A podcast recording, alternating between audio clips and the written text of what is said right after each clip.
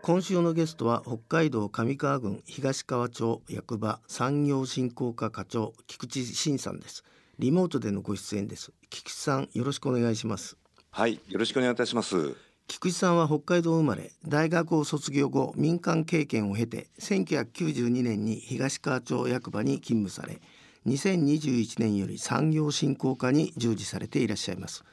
全国からここでの暮らし方、東川スタイルと役場の独創的な取り組みが注目されています。えー、とまず菊池さん、あの北海道上川郡東川町は場所がどのあたりにあるのか、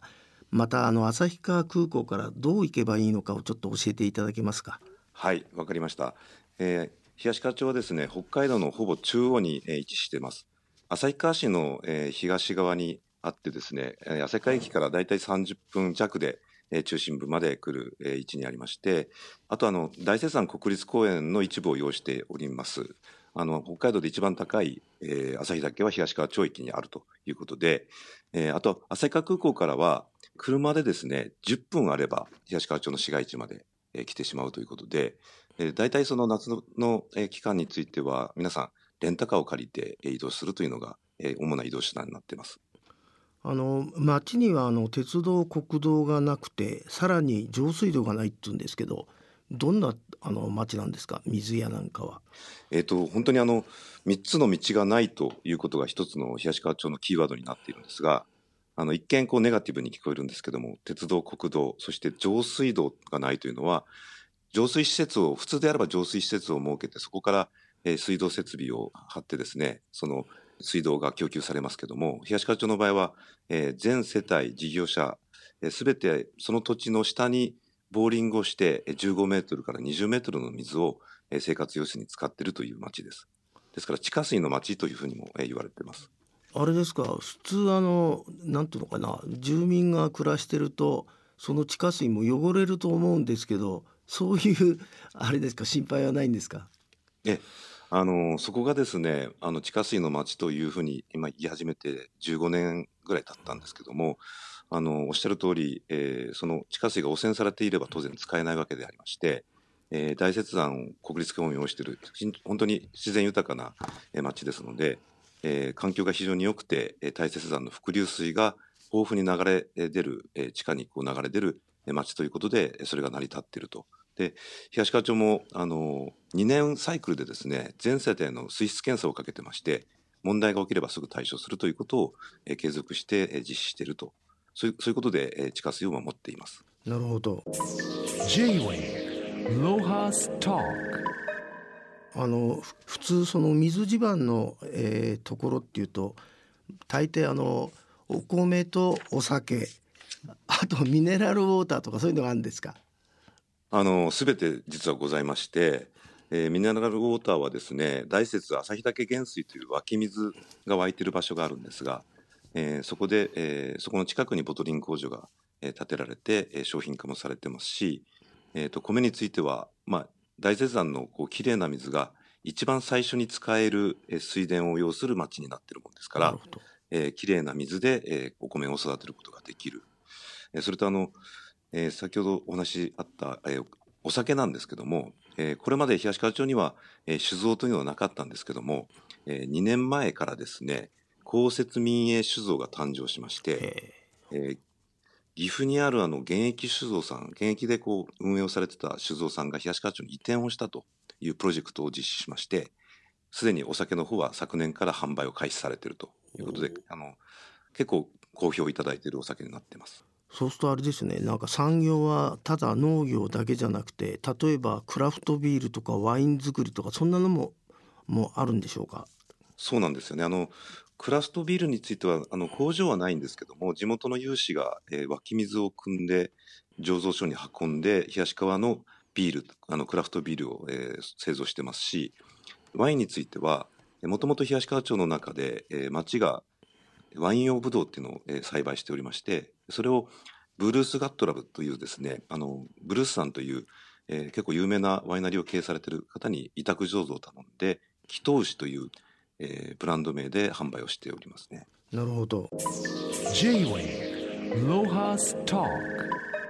あれですよね、東川町っていえば、えー、せんきゅうひゃくはちじゅうごねんに写真の街、これはもう本当に本までいっぱい出てる有名な宣言なんですけど、えー、とこれは誰がどうして始めたんですかね。えーとですね、あの当時、えー、せんきゅうひゃくはちじゅうごねん当時はあの 一, 一村一品運動とかっていうのが全国でこう、まあ、町づくり活性化のためにこう皆さん取り組んでた時代だったんですが、えー、普通であれば特産品を生かすというような取り組みが主だったんですけども、東川町の場合は、えー、外の方、企画会社の方からですね、写真の街、えー、というキーワードで町づくりをしてはどうかという、えー、持ち込みの企画が、えー、提案され、それを当時の、えー、町長、そしてあの関係団体のトップが集まってですね、これは面白い取り組みになるんではないかということで合意をして、えー、写真の街宣言をするというところから、えー、今に至っている取り組みであります。その、まあ、一言で写真の街宣言って言われても内容が普通わからないと思うんですけど、ちょっと具体的な試みを、えー、教えていただけますか。はい、あの本当に写真の街というのは何をやってるんだろうということで、まあ、文化による町おこし、えー、活性化というのが、えー、ずっと続けてきたんですけども、えー、東川町はあの自然そして文化もこう香り高い町ということで、えー、町民も、えー、自信を持って生活している場でありました。でそこで写真写りの良い町づくり、写真写りの良い人づくり、そしてものづくりということで、えー、そういうことを、えー、宣言の中に盛り込んで、でさらにあの世界に開かれたまちづくりをしていこうということを宣言文の中に入れて、えー、取り組みを始めたというのが、えー、きっかけです。現在はですね、あの大きな事業としては、えー、国際写真フェスティバルであるとか写真甲子園、えー、そして世界の高校生を集める高校生国際交流写真フェスティバルというような大きな事業も、えー、実施をしているということになります。あのかつてから僕気になったんですけど、その写真甲子園っていうのはあの内容はどういうものなんでしょう。写真甲子園はですね、全国から初戦応募の募集をかけて、えー、今年であればごひゃっこを超える応募がありました。でその中から、えー、地区予選を経て本戦に勝ち進むじゅうはちこうが東川町にいっしゅうかんほど滞在をして、東川町内その他の周りの市町村も含めて写真を撮って競い合うと、そういうような大会になってます。あれですか、なんか審査員にはどなたか著名なカメラマンとかどういう方が審査なさるんでしょう。はい、あの審査委員長はですね、辰木先生がずっと務められております。それと東川町内で言えば武田実さんという写真家も入っているということで、それぞれ写真家の方が中心に審査を行うということになります。それでその、えー、毎年毎年、まあえー、街を撮ってもらった写真やなんかはどっかで展示かなんかされてんですか。はい、イベントの、えー、期間中もですね、その都度撮った写真をメイン会場である場所に展示をしますし、えー、終了後はですね、写真甲子園の写真展ということで、東川町には文化ギャラリーという写真ギャラリーがありますので、そこで企画展ということで写真展も行っています。やっとなんかこう写真の街っていうのが具体的に私も理解、えー、し, してきましたけど、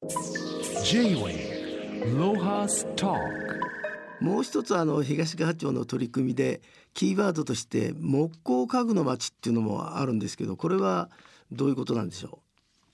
う。えあの全国あの日本のですね、ごだいかぐさんだいかぐというふうに言われている旭川家具、こう非常にこう技術力が高くてデザイン性に、えー、あふれている家具ということで、えー、評価をいただいているんですけども、東川町はその旭川家具の中で、えー、さんわりを生産する地になっております。で東川町内には、えーまあ、大きな工場はそさほどないですけども、中堅どころ、そして個人の工房含めてさんじゅうごぐらいのですね、事業者さんが東川町の中で家具を生産しているという環境になります。まあ、そのよくこれだけ次々いろんなアイデアが浮かぶと思うんですけど、その、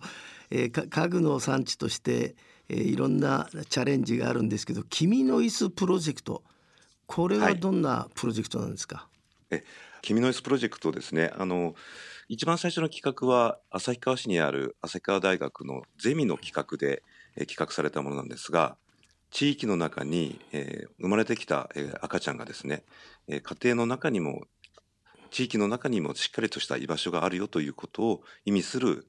地元で作られた、えー、椅子を贈るという、えー、プロジェクトが君の椅子ということになります。まあ、あの本当に菊池さんのお話を聞いてると東川町への移住者が増えているというのが分かる気がするんですけど、この移住してくる方たちっていうのは例えばどんなお仕事に携わってる方が多いんでしょう？はい、あのー、ふたつあると思うんですね。あのひとつは旭川市近隣からこう移住してくる方、えその方々は主に旭川に仕事があってえー、住まいを東川町に求めるという方、えー、それと、えー、首都圏であったり、えー、札幌市も含めて、えー、都市部から、えー、東川町の良い環境を求めて移住してくる方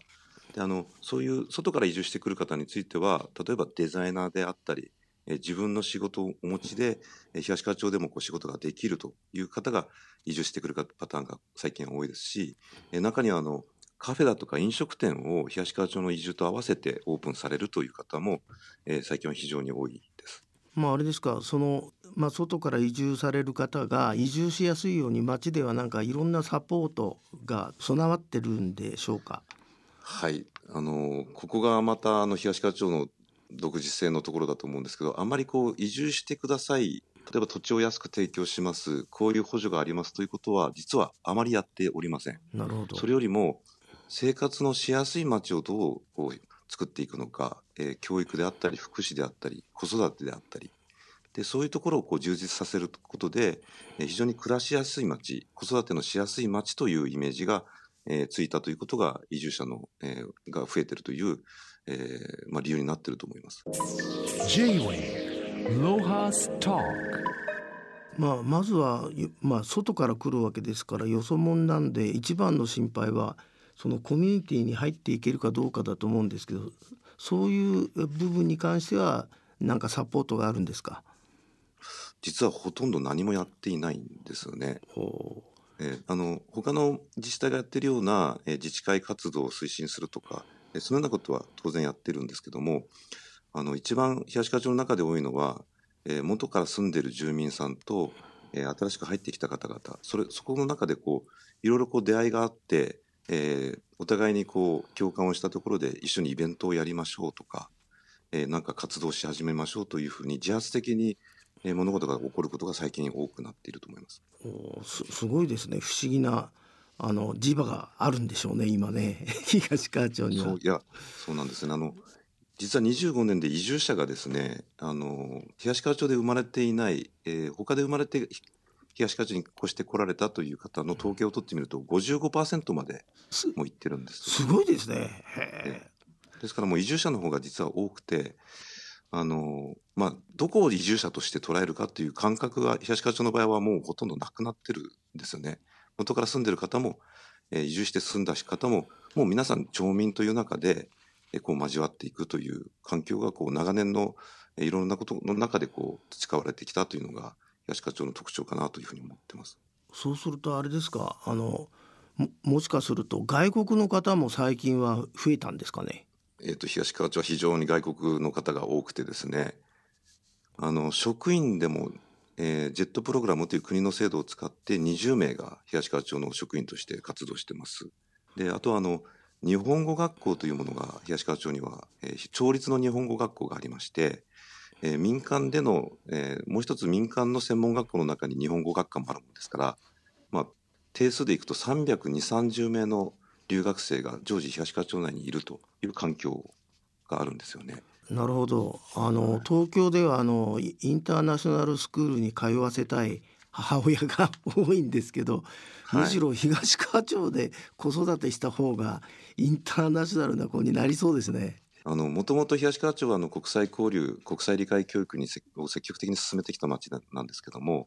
えー、今あの東川町内の小学校にはグローブという国際理解教育国際交流英語教育を取り入れた授業をですね取り込んでいて、なるほど。で普通にその小学校の中の授業として展開されているという環境も実はあります。素晴らしいですね。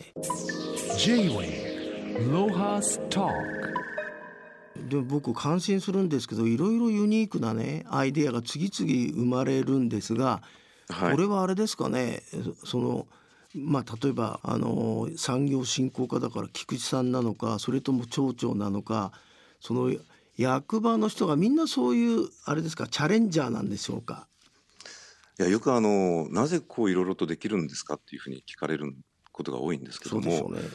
もともと我々職員も含めて町民も東川町が本当に好きでですね、えー、非常に大きたくさん の, あのポテンシャルがあるというふうに思っていたんですが、あの、まあ、今の松岡という町長が就任したということが、えー、大きな契機になっていると思うんですが、まあ、失敗を恐れずにどんどんチャレンジをしようと、であの合併をするんではなくて自立をするということを選択して、えー、松岡町政も始まりましたので、町民も職員も、えー、その当時から、えー、自立に向けて東川町を発展させていくんだという思いを持っていろいろチャレンジしてきたということが大きいと思います。まあ、丸々な町東川町っていうのを、まあ、次々考えていらっしゃると思うんですけども、はい、あの住民の健康促進プログラムも提供しているというこの健康な町東川町、これはどんなことを や, やられてんですかね。はい、あのまあ、健康な町というキーワードではあの特にこれまではやってきてなかったんですけども、えー、実はあの アールボディ という会社さんの社員さんが地域活性化企業人の仕組みを使って、えー、にめい社員の方にめいが東川町に今滞在をして活動してます。でその中でコンディショニングというプログラムを東川町民に今展開を進めてまして、高齢者の方が元気に自分らしく長生きをしていくためにどういう健康づくりをするのかということでいろいろ活動していただいているというプログラムを今盛んに進めているところです。 J-Way ロハストーク。まあ、あとはあの菊池さんは随分音楽に関心がある方だと、えー、資料ではあの拝見しましたけど、はい、あの音楽イベントもなんかされてんですか。えあの音楽イベントを町の主催であったり団体の主催でも、まあ、それぞれがこうやっていたりするあのことが多いんですけども、私自身も、えー、団体を作っていて、羽衣音楽祭というアマチュアバンドを集めたライブイベント、野外イベントを、えっと、毎年だいたいはちがつの中旬下旬頃に開催をしてます。えー、にじゅうごねんほど続けてきております。 そ, それもあれですか、なんかコンテスト形式になってるんですか。あ、いえいえ、あの、まあ、自分たちで作り上げるっていうことをコンセプトにしてますので、東川だとか旭川周辺の近隣の活動している方々を集めて、えー、みんなで楽しもうという趣旨で開催しているのが主なやり方ですね。で、まあ、継続することによって非常にこう認知度も上がってきてですね、非常に多くの集客が得られるようになってきてます。いや、でも今日はもう東川町のい ろ, いろんな試みをあの聞かせていただいていや楽しそうな町だなっていうのは、まあ、感じたんですけど、あの、はい、最後にあのこれからのですね東川町で、まあ、こんなものがあるぞっていうのをなんかあったら教えていただきたいんですけど。えあの本当に最近いろんな取り組みをまた新しいものも取り組んできているんですけども、あの、まあ、関係人口をどんどん増やしていこうという取り組みを今進めてまして、まあ、このコロナの状況の中でもポストコロナを睨んで、えー、いろいろと企業さんとの連携であるとか、えー、サテライトオフィスをオープンしたり、えー、あとは、えー、町民が活躍できる施設の整備を進めているところでありますが、いや本当にたくさんの事業があるんですけども、あの一つ言うと、えー、総合的なデザインミュージアムを実現しようということで、えー、家具の展示であったり熊健吾さんとの連携での建築デザインの、えー、展示といったそういうことを取り込んだ、えー、デザインミュージアムをこう進めていこうということが大きなプロジェクトになっています。はい、まあ、あの菊池さん、あのこれからもぜひ東川町からいろんな発信をしてください。今日はどうもありがとうございました。ありがとうございました。またよろしくお願いいたします。J-Way ロハストーク。